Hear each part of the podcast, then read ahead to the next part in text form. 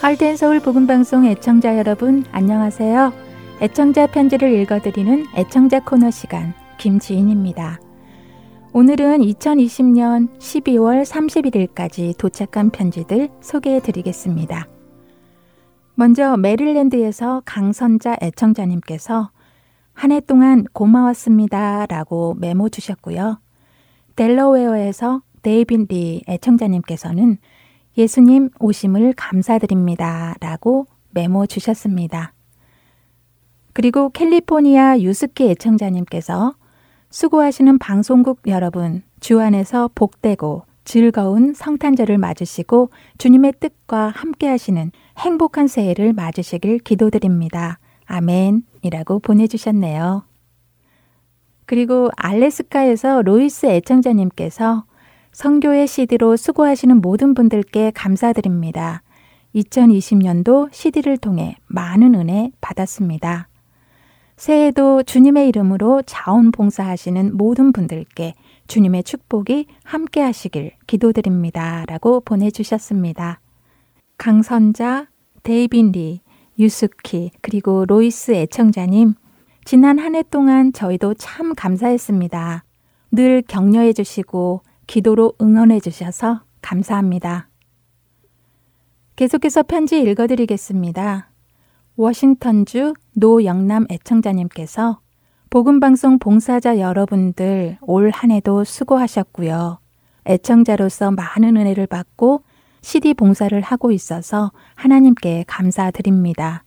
코로나로 인해서 교인분들 몇 분 돌아가시고 교회는 텅텅 비고 무척 힘든 한 해였는데 매주 복음방송 CD를 통해서 위로받고 은혜 받으며 한 해를 잘 마무리하길 원합니다. 내년에는 더욱더 발전하는 복음방송, 사랑 주는 방송 되기를 기도합니다. 감사합니다. 라고 보내주셨습니다. 교인분들 중 코로나로 인해 소천하신 분들이 계시다니 마음이 많이 아픕니다. 하나님의 위로가 여러분 모두에게 있기를 기도드립니다. 다음 편지입니다. 텍사스 김성숙 애청자님께서 지난 1년도 수고 많으셨어요. 쉽지 않은 많이 어려운 해였는데 이 시간도 함께 하신 주님을 찬양하며 새해에도 모든 일에 주님의 도우심과 인도하심을 믿으며 다시 한번 여러분의 수고를 감사하며 응원합니다. 모두 건강하세요. 라고 편지 주셨습니다. 편지 감사합니다. 모두 건강하시기를 기도드립니다. 요즘 카톡으로 연락 주시는 분들이 많이 생겼습니다. 이것도 새롭네요. 나누어 드리겠습니다. 사우스 캐롤라이나에서 홍지 애청자님께서 안녕하세요. 저는 팟캐스트로 방송을 들으니 안 보내셔도 되니까 제가 드리는 주소로 CD 한 장만 보내주세요. 감사합니다. 수고하는 모든 봉사자분들 하나님의 은혜로 가득 찬 나날 되시기를 기도합니다. 땅끝까지 복음이 전파되는 날 주님을 만나 기쁨을 다시 나눌 수 있겠죠? 라고 카톡 주셨습니다. 네, 홍지의 애청자님, 말씀하신 주소로 CD 보내드렸습니다. 감사합니다. 그리고 메사추세츠 박시경 애청자님께서 할트앤 서울 복음방송 관계자분들께 드립니다. 감사합니다. 라는 한마디가 어찌 다 표현될 수 있을련지요. 그러나 관계자님 한 분한 한 분의 사랑의 수고로 만들어낸 CD를 잘 받고 있습니다. 변함없는 복음의 울림이 창조주 하나님의 만드신 세상을 울려 퍼지게 해주시니 감사합니다. 항상 애청자분들을 아껴주시는 따뜻한 마음이 12월 19일 2020년 방송을 통해 느껴졌습니다. 감사합니다. 새해에는 수고하시는 한 분 한 분 모두에게 하나님의 사랑과 은혜가 만끽하게 채워지는 충만함이 더해지시기를 기원합니다. 수고하십시오. 라고 카톡 주셨네요. 네, 12월 12일과 19일은 연말 특집 방송이었지요. 저 역시 연말 특집 방송을 들으며 참 감사했습니다. 마음 전해주셔서 감사합니다. 텍사스 이향미 봉사자님께서 고맙습니다. 이 복음방송을 통해 지치고 고난 삶의 여정에 힘을 얻어 언제나 일하시는 주님의 인도하심을 받으며 그 동행이 삶의 참 기쁨이 되기를 소망합니다. 라고 연락 주셨고, 펜실베니아 민종의 애청자님께서 감사합니다. 이미 앱으로 듣고 있습니다. 너무 수고가 많으십니다. 감사와 참으로 순수한 믿음의 역사의 한 페이지를 이어가심에 감동과 감사를 드립니다. 새해에도 변함없는 주님을 증거하시는 아름다움과 헌신하시는 할티앤서울 온 식구들 영육의 강건함과 주님의 사랑과 간섭이 함께 하시길 하시며 연락 주셨네요. 이향미 봉사자님, 그리고 민종의 애청자님, 소식 전해주심에 감사드립니다. 새해에도 주님과 동행하는 기쁨이 있기를 기도합니다. 이제 편지 하나 더 읽어드리고 찬양 듣고 와서 계속해서 편지 읽어드리겠습니다. 지난 12월 19일 연말 특집 방송에 인터뷰해 주셨던 김예나 봉사자 가족분들께서 편지 주셨습니다. 안녕하세요. 영혼을 살리고 세우는 복음 사역에 동력하도록 인도하신 하나님께 감사합니다. 할트앤서울 복음성교회를 통해 올바른 성경적 가르침과 하나님을 사랑하는 자, 그 뜻대로 부르심을 입은 자들에게는 모든 것이 합력하여 선을 이루시는 살아계신 하나님을 경험케 하시니 감사합니다. 이 방송을 듣는 모든 분들이 여호와로 즐거워하는 것이 너희의 힘이니라고 하신 말씀과 같이 우리의 모든 삶을 주관하시고 책임지시며 우리를 도우시고 힘주시고 승리케 하시는 그 하나님을 온전히 신뢰하며 기쁨과 평안을 누리고 전하는 매일매일이 되길 간절히 소망합니다. 네, 편지 감사합니다. 하나님을 바라보는 그 마음이 우리에게도 전해지네요. 찬양 듣고 다시 돌아오겠습니다.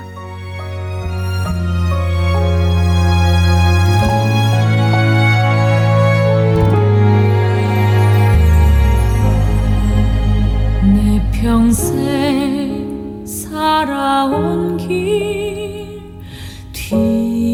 뒤돌아보니 짧은 내 인생길 오직 주의 은혜라. 주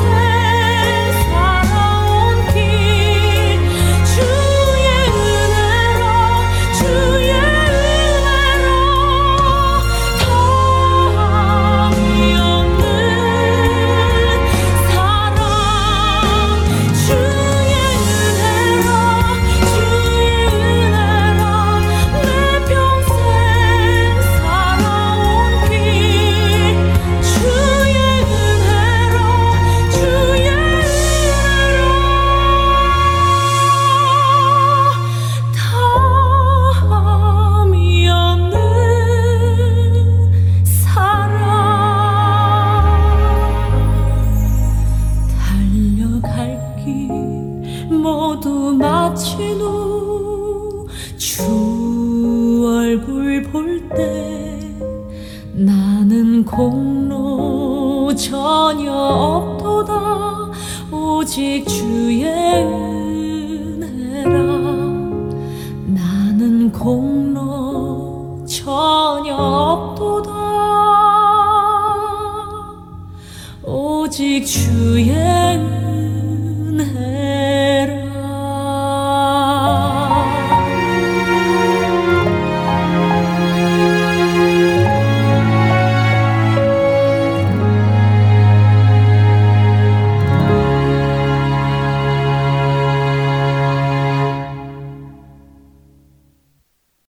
계속해서 편지 읽어드리겠습니다. 남부 뉴저지에서 심영석 하진이 애청자님께서 귀한 복음 사역에 노고가 많으십니다. 보내주시는 복음 방송 CD를 통해 은혜와 힘을 얻고 있습니다. 감사합니다. 새해 복 많이 받으십시오. 라고 편지 주셨습니다. 그리고 알칸사스에서 베리전 애청자님께서 연락 주셨습니다. 진심으로 감사드립니다. 저는 나이가 많아 잘 모르는데 자세히 알려주셔서 카카오톡 채널을 추가해 보겠습니다. 새해에 하나님의 은혜 안에 그곳에 계신 수고하신 분들 건강들 하시고 사역 감당 잘 하시며 하나님 축복 있으시길 기도합니다. 라고 하셨습니다. 위스콘신에서 김상금 애청자님께서는 감사합니다. 한 해 동안 수고 많으셨습니다. 다가오는 새해에도 주님 안에서 늘 묻 영혼들을 위하여 수고하시길 기도드립니다. 감사합니다. 라고 하셨습니다. 네, 심영석, 하진이, 베리전 애청자님, 그리고 김상금 애청자님 연락 주셔서 감사합니다. 카카오 채널 등록에 관해서 어려우신 분들은 언제든지 사무실로 연락 주세요. 사무실 번호는 602-866-8999입니다. 이제 펜실베니아에서 온 편지 두 통을 읽어드리며 오늘 순서 마치겠습니다. 최현진 가족분들께서 보내주신 편지 읽어드리겠습니다. 안녕하세요. 할티엔 서울을 위해 수고하시는 모든 봉사자들께서 올 한 해도 코로나로 인하여 어려움 가운데서도 무사히 지켜주신 우리 주님께 감사드립니다. 한 해를 마무리하면서 감사와 기쁨이 넘치시는 성탄절과 새해가 되시기를 기도드립니다. 라고 보내주셨습니다. 최현진 가족분들 모두 감사와 기쁨이 넘치는 새해 맞이하시기를 바랍니다. 그리고 이영근 애청자님께서 모두 다 수고하십니다. 지난주 설문조사 하시는 분이 전화 왔었는데 받지 못해서 죄송해요. 그때는 제가 머리 수술하고 회복 중이라 말도 잘 못하고 불편한 몸이라서요. 이제는 많이 회복되어 약도 안 먹고 견딜만 합니다. 뇌출혈로 큰 수술은 잘 받고 하나님의 은혜로 또 사랑으로 살아났으니 남은 인생 하나님께 여쭈어 보면서 살렵니다.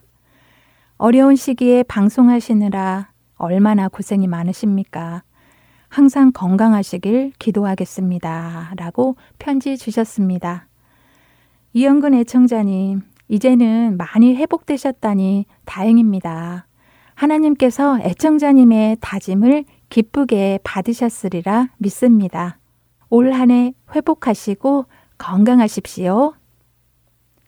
편지를 보내주신 분들, 방송을 들으시는 분들 모두 주 안에서 영으로나 육으로나 건강한 새해를 맞이하셨으리라 믿습니다. 또한 여러 부분을 세심하게 신경 써 주시고 기도해 주시는 애청자 분들께 감사드립니다. 찬양 들으시고 계속해서 주안의 하나 사부 방송으로 이어집니다.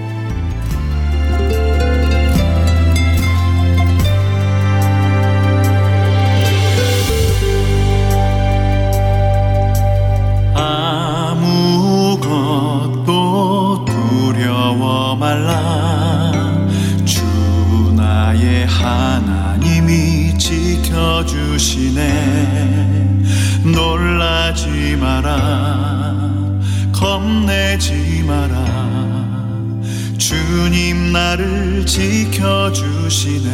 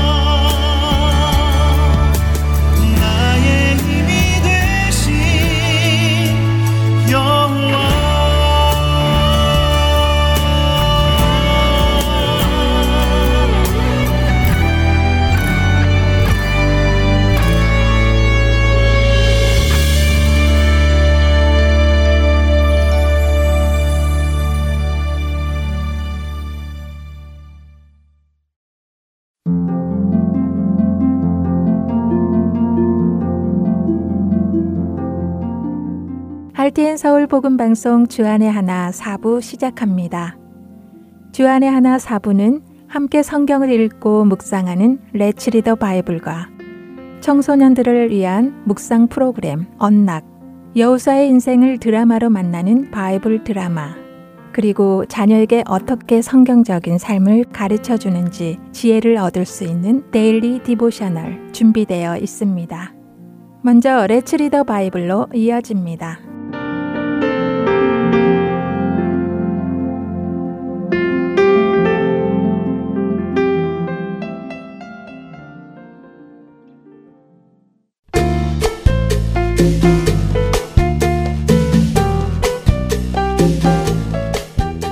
애청자 여러분 안녕하세요. Let's Read the Bible 진행의 한매진입니다.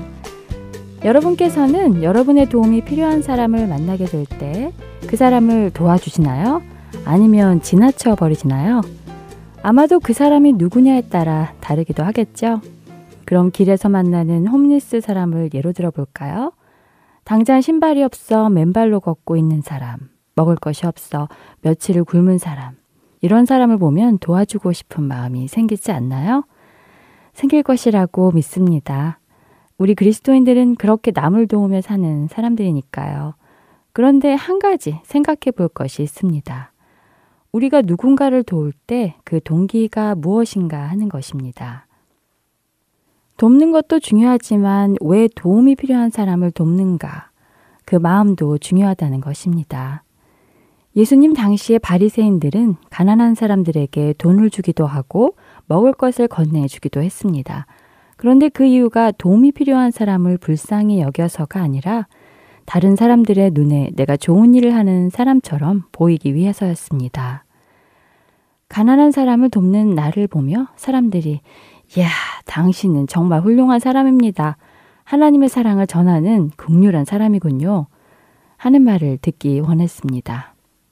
그러나 이처럼 남을 향한 사랑에서 우러나오는 도움이 아니라 자기 자신의 만족과 이름을 높이기 위해 행하는 도움은 하나님 앞에 칭찬받는 행위가 아니라고 예수님께서는 말씀하십니다. 이런 사람은 하늘에 계신 하나님 아버지께 상을 받지 못한다고 하시지요. 도움이 필요한 그 사람을 사랑해서 그 사람을 돕고 싶어서 내미는 그 손길을 하나님께서는 기뻐한다고 하십니다. 어떠세요, 여러분? 여러분께서는 누구를 도울 때 그들을 진정으로 사랑해서 하시나요? 저와 여러분 모두가 진정한 사랑으로 누구를 돕는 하나님의 기쁨이 되시기를 바랍니다. Let's read the Bible. 오늘은 마태복음 6장 1절부터 4절까지의 말씀을 읽고 마치겠습니다. 사람에게 보이려고 그들 앞에서 너희 의를 행하지 않도록 주의하라. 그리하지 아니하면 하늘에 계신 너희 아버지께 상을 받지 못하느니라. 그러므로 구제할 때에 외식하는 자가 사람에게서 영광을 받으려고 회당과 거리에서 하는 것 같이 너희 앞에 나팔을 불지 말라. 진실로 너희에게 이르노니 그들은 자기 상을 이미 받았느니라. 너는 구제할 때에 오른손이 하는 것을 왼손이 모르게 하여 내 구제함을 은밀하게 하라. 은밀한 중에 보시는 너의 아버지께서 갚으시리라. Read the Bible. 오늘은 마태복음 6장 1절부터 4절까지의 말씀을 읽었습니다. 안녕히 계세요.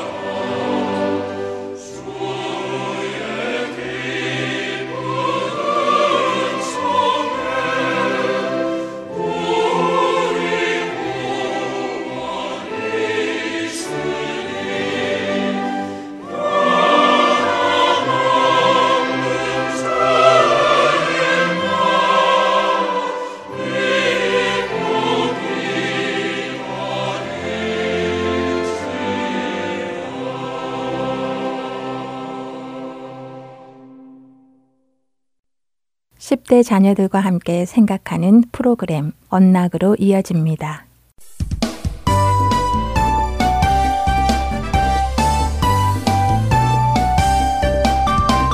애청자 여러분 안녕하세요. 10대 자녀들의 신앙 성장을 돕는 프로그램 언락 진행의 이세진입니다.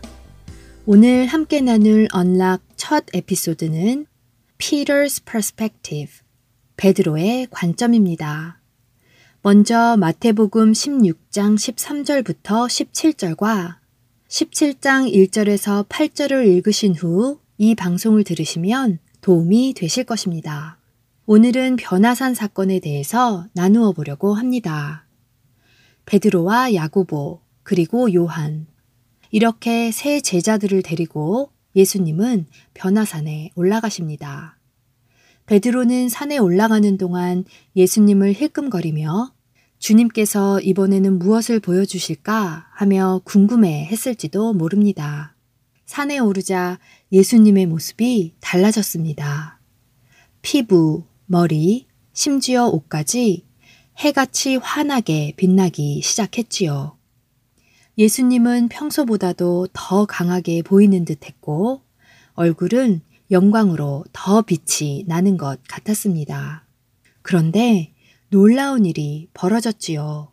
갑자기 예수님 곁에 두 남자가 나타나서 예수님과 말씀을 나누는 것이 아니겠어요?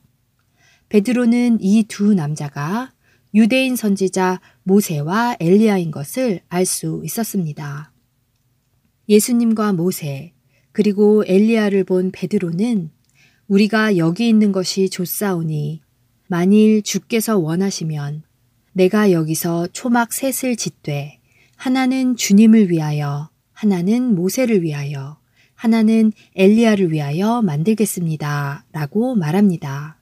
그때 하늘에서 깊은 목소리가 울립니다. 이는 내 사랑하는 아들이요. 내 기뻐하는 자니 너희는 그의 말을 들으라. 하늘에 울리는 소리를 듣고 제자들은 두려워 벌벌 떨며 엎드러지게 됩니다. 한동안 두려워 그 자리에 있었지요. 그때 베드로는 예수님께서 자신의 어깨를 만지시는 것을 느낍니다. 예수님은 그들에게 일어나라, 두려워하지 말라며 말씀하십니다. 베드로는 아직도 두려움에 몸이 떨렸지만 예수님을 믿고 일어납니다. 눈을 들어보니 예수님을 빛나게 해주던 그 빛도 모세와 엘리야도 사라졌습니다. 주님께서는 새 제자에게 그 영광과 광대함을 보여주신 것이지요. 마태복음 16장에서 베드로는 예수님이 하나님의 아들이신 것과 메시아, 즉, 죄와 죽음에서 구원하신 약속된 구세주이심을 고백합니다. 그리고 그 후에 오늘 이 변화산 사건을 겪게 되면서 예수님께서 하나님이시고 약속된 구세주이심을 눈으로 직접 보고 그분을 더 깊이 알게 되었습니다. 우리도 베드로처럼 예수님을 차츰차츰 경험을 통해 깊이 알아가게 되고 믿음이 더해집니다. 오늘 가족들과 함께 나누어 보면 좋을 것 같습니다. 우리 각자는 언제 예수님을 구세주로 고백했고 성경의 어떤 말씀과 어떤 일로 인해 예수님을 더 깊이 알아가고 있는지 나누어 보시기 바랍니다. 이를 통해 우리 가정 안에 역사하시는 주님의 은혜를 다시 생각해 볼 수 있을 것입니다. 주는 그리스도시요 살아계신 하나님의 아들이시니이다. 마태복음 16장 16절의 말씀이 우리 모두의 고백이 되기를 소원합니다. 찬양 후에 계속해서 언락 두 번째 에피소드로 이어집니다.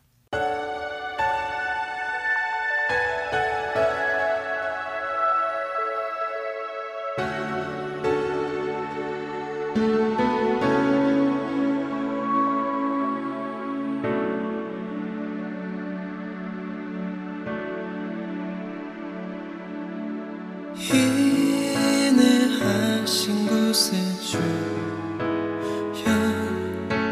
여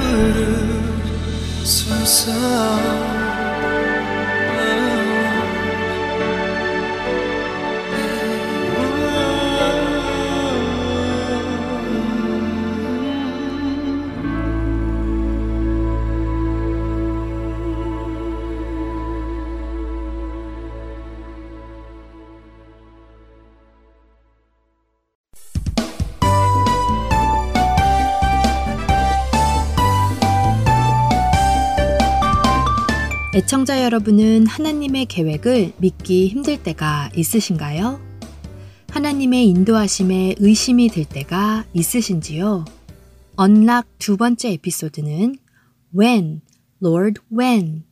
주님, 도대체 언제입니까? 라는 하박국의 질문을 주제로 한 에피소드입니다. 하박국 1장 1절부터 11절까지의 말씀과 함께 들으시면 좋습니다.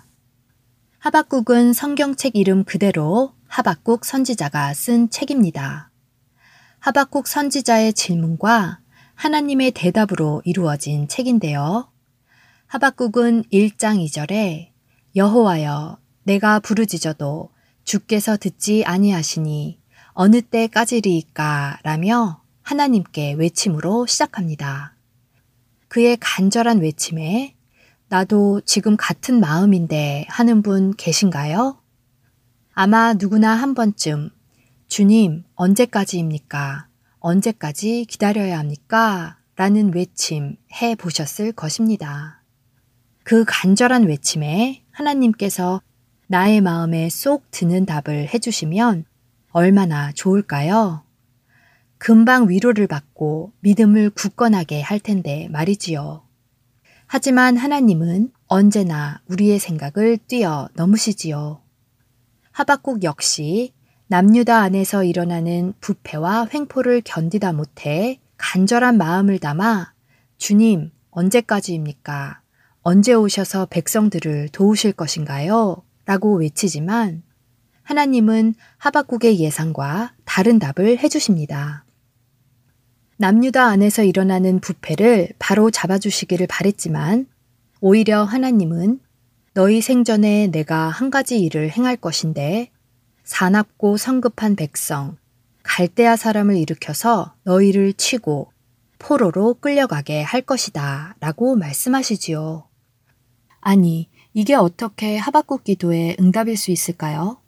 고통스러운 상황을 끝내주시기를 원했는데 하나님께서는 오히려 다른 나라를 들어 더 힘들게 할 것이라고 말씀하시니 말입니다. 하지만 하박국은 몰랐습니다. 이 갈대아 사람들을 통해서 백성들을 정화시키시고 구원하실 하나님의 계획을요. 같은 맥락으로 600년 후인 신약 시대 이스라엘의 메시아를 기다리고 있는 시점으로 이동해 보겠습니다. 그때 이스라엘은 로마 제국의 통치받고 있는 시절이었지요. 그들은 이 고통에서 구원할 메시아를 기다리며 로마 제국의 식민지 시절을 견디고 있었습니다. 그래서 이스라엘 사람들은 이 로마 제국을 무찌를 수 있는 강한 전사를 원했지요. 그러나 메시아라고 오신 분은 작고 볼품없고 초라하기 그지없는 예수님이셨습니다. 그를 따르는 사람들 역시 어부며 세리며 힘없는 사람들이었지요. 하지만 이스라엘 백성들은 몰랐습니다. 그들이 기다리고 있던 구원의 방법은 군대를 통한 무력의 승리가 아니라 예수 그리스도의 죽음과 부활로 이루어진다는 것을요. 예수님의 십자가에서 이루신 일과 죽음에서 다시 살아나심이 지금과 앞으로 우리에게 소망을 줍니다.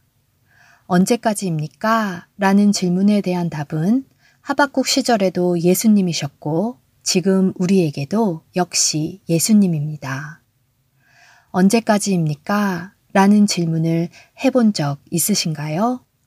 예수님만이 모든 것에서 죄와 고통에서 우리를 자유롭게 새롭게 하실 수 있습니다.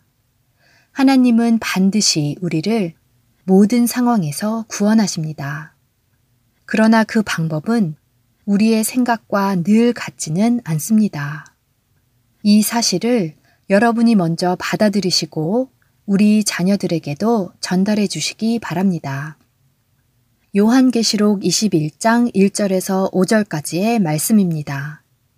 또 내가 새 하늘과 새 땅을 보니 처음 하늘과 처음 땅이 없어졌고 바다도 다시 있지 않더라.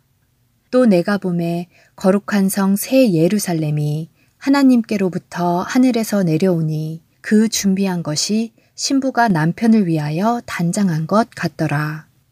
내가 들으니 보좌에서 큰 음성이 나서 이르되 보라 하나님의 장막이 사람들과 함께 있음에 하나님이 그들과 함께 계시리니 그들은 하나님의 백성이 되고 하나님은 친히 그들과 함께 계셔서 모든 눈물을 그 눈에서 닦아주시니 다시는 사망이 없고 애통하는 것이나 곡하는 것이나 아픈 것이 다시 있지 아니하리니 처음 것들이 다 지나갔음이러라.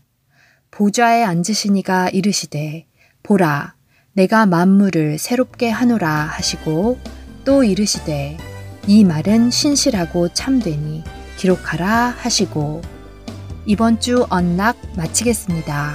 다음 시간에 뵙겠습니다.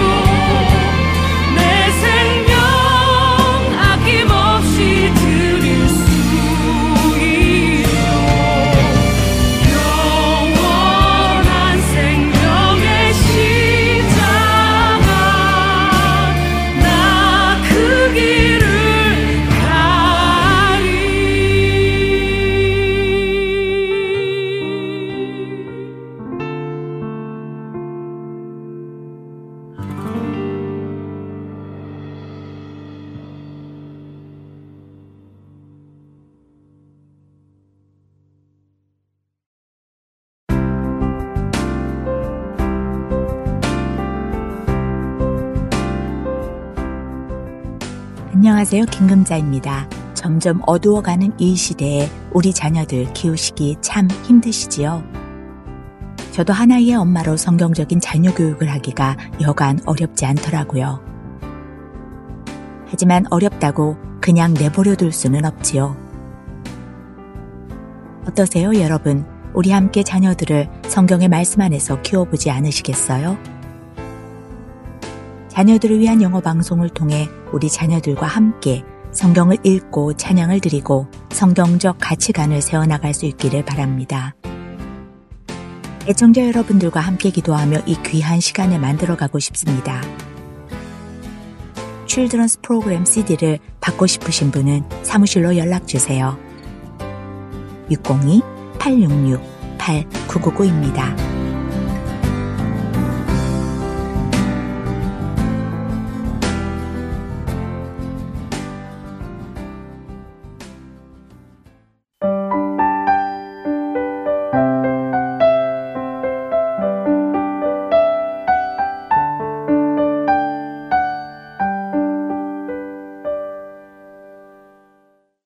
바이블 드라마로 이어집니다.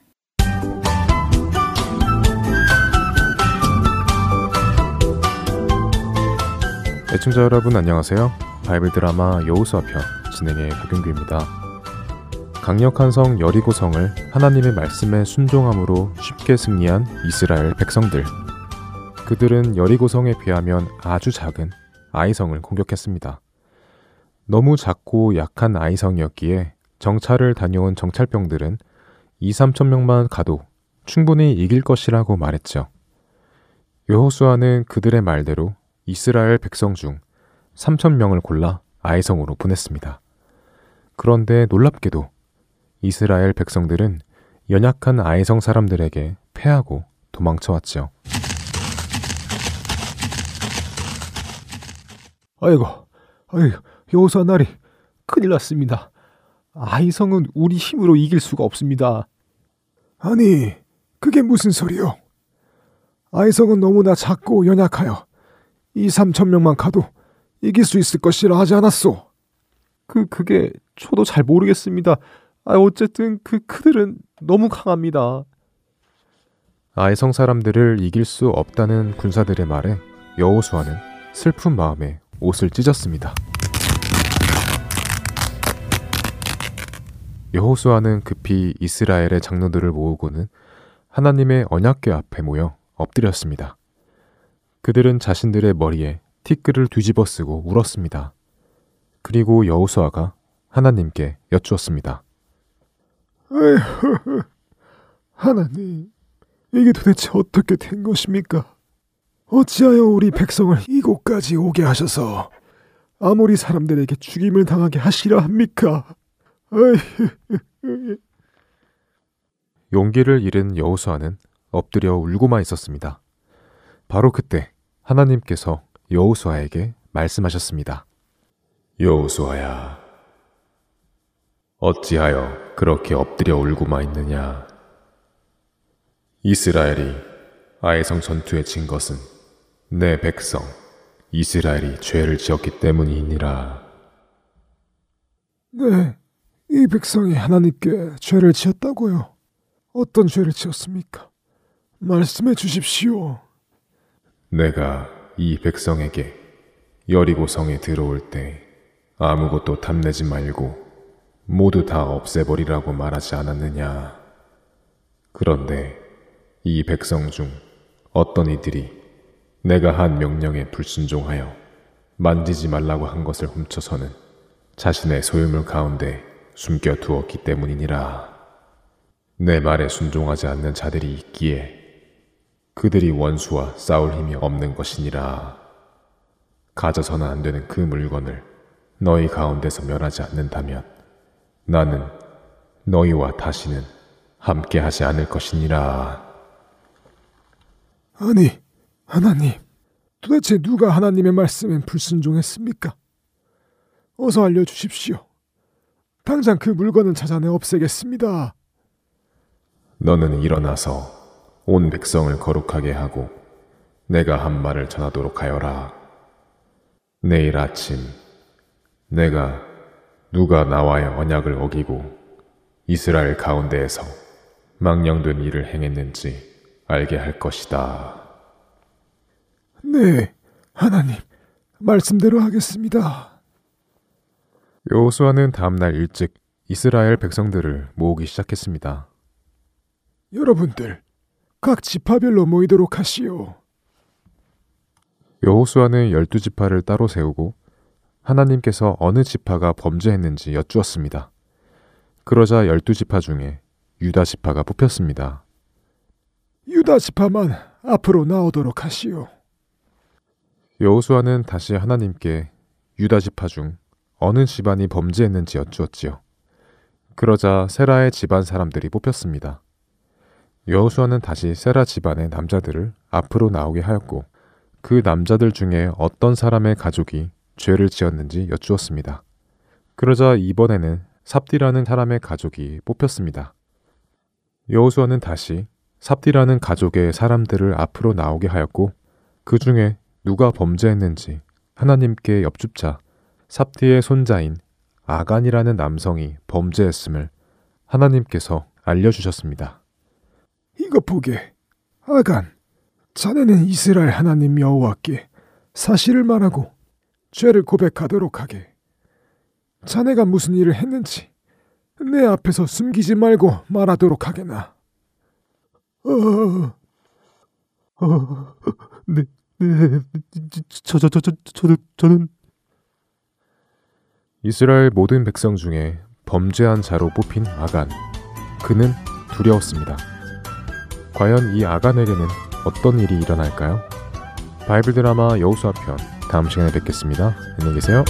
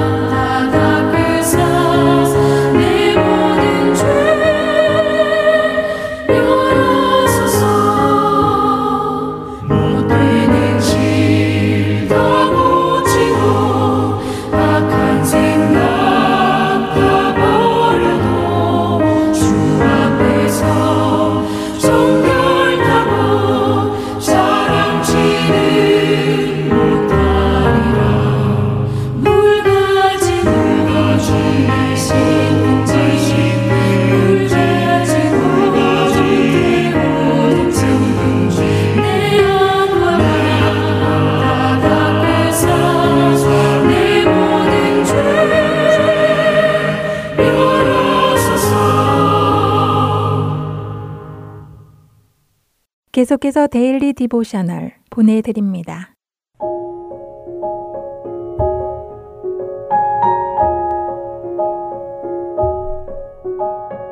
애청자 여러분 안녕하세요. Daily Devotional 진행의 최소영입니다.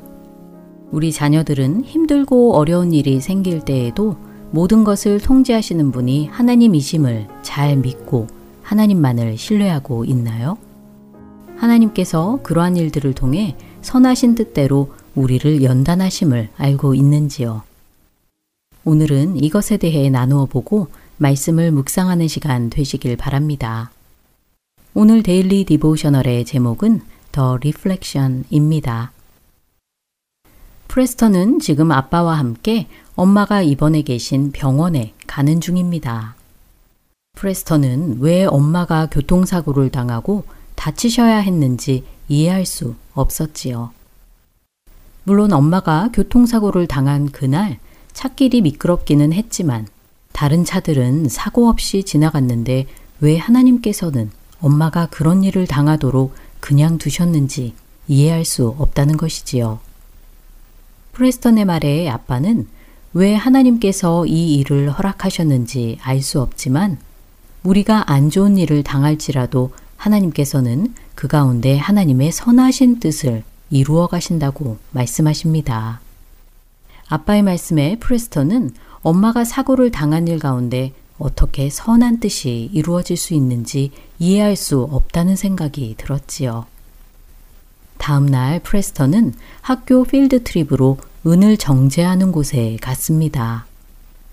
투어를 하는 중 가이드는 복잡한 은 정제 과정에 대해 설명해 주었고 굉장히 오래되어 보이는 작은 화덕을 하나 보여주었지요. 오래전 은 정제공들은 이러한 화덕에 광석을 넣어 뜨거운 열을 가하고 꺼내어 식히고 다시 열을 가하는 과정을 수차례 반복하였다고 가이드는 설명해 주었습니다. 이것은 은이 완전히 정제되기 위해서 꼭 필요한 긴 과정이라는 것이지요. 프레스턴은 은이 완전히 정제되었는지 어떻게 알 수 있느냐고 물어보았습니다. 그러자 가이드는 은 정제공이 은을 들여다보았을 때 자신의 얼굴이 뚜렷이 보이면 완전히 정제된 것을 확인할 수 있다고 설명해 주셨지요. 그날 저녁 다시 엄마를 보러 병원에 간 프레스턴은 오늘 갔던 필드 트립에서 보고 들은 것에 대해 엄마에게 말씀드렸습니다. 프레스턴의 말에 엄마는 은을 정지하는 과정이 하나님께서 지금 엄마의 삶에서 하고 계신 일을 잘 보여주는 그림 같다고 말씀하셨지요. 하나님께서 엄마를 고난이라는 화덕 안에 들어가게 하셔서 엄마의 삶을 통해 하나님의 모습이 더욱 드러나도록 하시는 것 같다는 것입니다.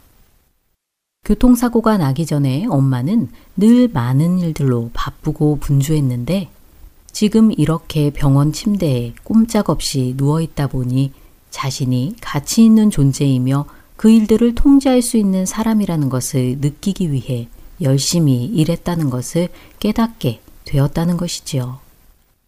아무것도 할 수 없는 지금의 상황을 통해 하나님이 모든 것을 통제하는 분이심을 깨닫게 되었다고 엄마는 말씀하십니다.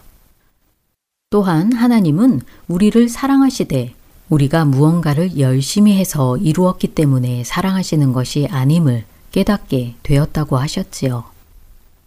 엄마는 하나님께서 지금의 상황을 사용하셔서 엄마가 하나님을 더욱 신뢰하고 다른 사람들에게 하나님의 모습을 비추고 드러내도록 일하고 계심을 믿는다고 하시며 오늘 이야기는 마칩니다. 왜 일어났는지 이해할 수 없었던 어려움을 경험했거나 혹은 다른 사람들의 경우를 본 적이 있는지 자녀들과 이야기해 보시기 바랍니다. 하나님께서는 이러한 어려움을 통해 우리가 하나님의 말씀과 뜻을 이해하고 하나님의 사랑을 경험하며 더욱 우리 믿음이 굳건해지도록 인도하시기도 합니다. 그 과정이 힘들지라도 하나님은 하나님의 선하신 뜻대로 일하시며 모든 과정 가운데 우리와 함께 하십니다. 이러한 과정을 통해 더욱 예수님을 닮아가도록 우리를 단련시키시는 하나님을 믿고 의지하도록 자녀들을 가르쳐 주세요. 오늘 자녀들과 함께 묵상할 말씀은 잠언 17장 3절 도가니는 은을 풀무는 금을 연단하거니와 여호와는 마음을 연단하시느니라 입니다. 세상이 주는 안락함보다 하나님 앞에 단련받기를 기쁘게 여기는 우리 자녀들 되길 소망하며 오늘 Daily Devotional 마칩니다. 안녕히 계세요.